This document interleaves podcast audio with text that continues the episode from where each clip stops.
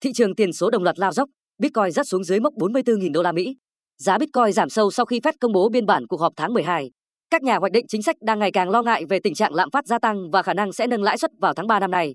Ngay sau khi Fed công bố biên bản, Bitcoin giảm hơn 4% xuống còn 44.200 đô la Mỹ từ mức 46.000 đô la Mỹ. Sau đó tiếp tục mất 5,8% và giao dịch quanh mức 43.562 đô la Mỹ vào lúc 8 giờ sáng, giờ Hà Nội.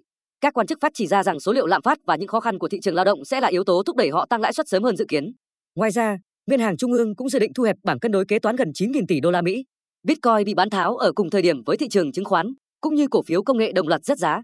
Ở phiên hôm qua, Nasdaq Composite mất 2,7% xuống 15.190 điểm. Trong khi đó, Bitcoin không phải là đồng tiền số duy nhất giảm mạnh. Ether cũng giảm hơn 7% xuống 3.531,23 đô la Mỹ.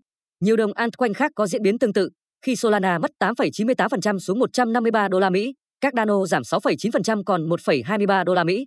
Diễn biến này cho thấy các đồng tiền số đang hoạt động như một cổ phiếu công nghệ hơn là kho lưu trữ giá trị hay vàng kỹ thuật số có khả năng chống lại lạm phát.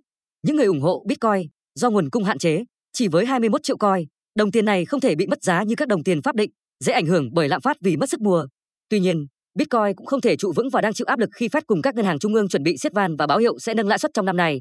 Tăng lãi suất tăng và thắt chặt điều kiện tài chính được thực hiện nhằm kiềm chế lạm phát.